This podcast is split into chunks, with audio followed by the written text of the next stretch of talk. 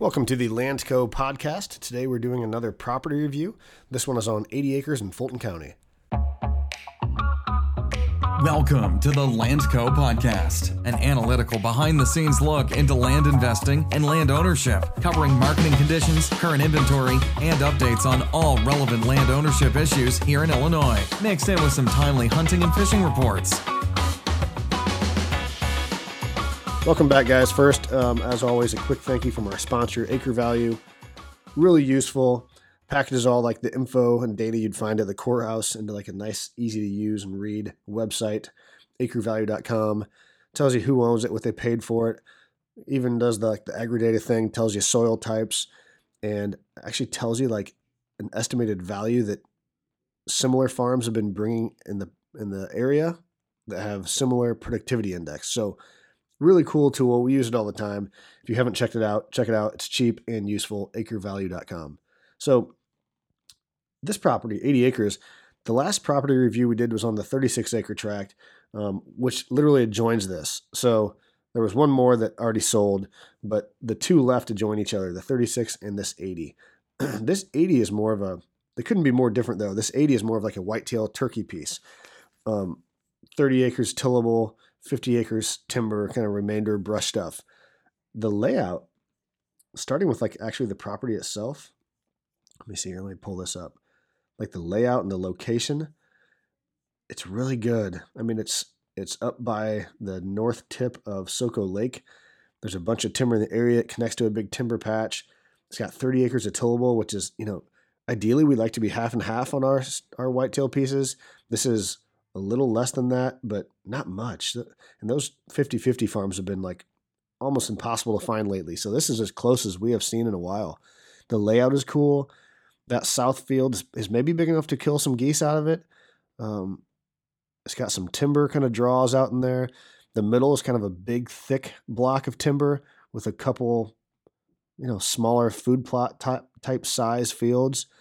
The layout is super, super cool. Um, so I don't. There's a little pond on it. You might be able to kill some wood ducks, just because of the location next to Soco.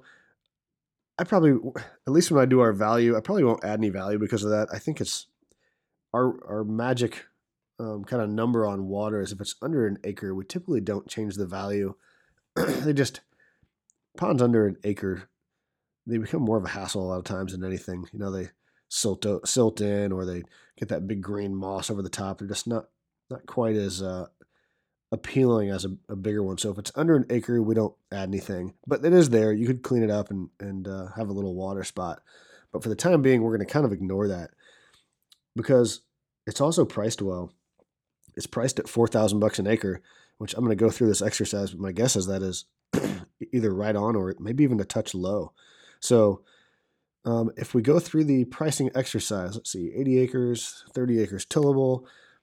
For the tillable, it's it's timber soil, but it's not strip mine stuff. So if I plug in, you know, let's be conservative and plug in 6,000 an acre, which is probably on the low side, and I plug in 3,000 bucks an acre on the timber, which is on the low side as well.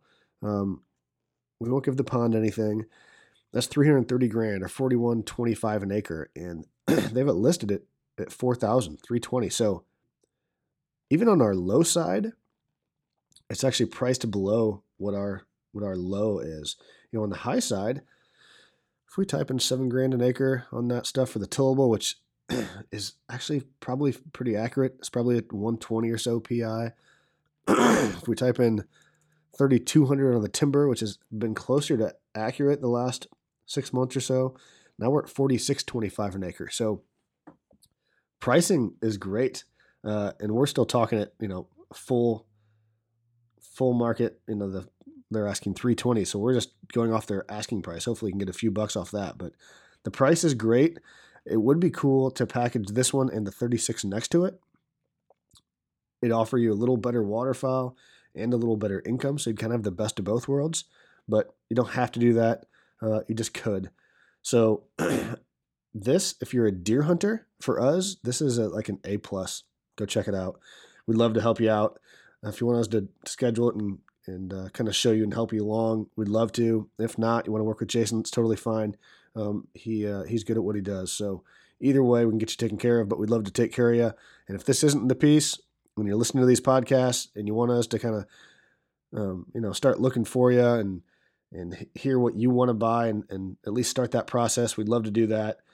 Um, trying to think if I missed anything on this piece. I don't think so. Everything is right on this one. If you're a deer or turkey hunter and you're looking for something in this range, uh, definitely worth a look. So get in touch. That'll wrap it up for this property review. Um, again, if you're in the market, hit us up. Uh, we'd love to help you out. So thanks for listening. We'll be back at you shortly.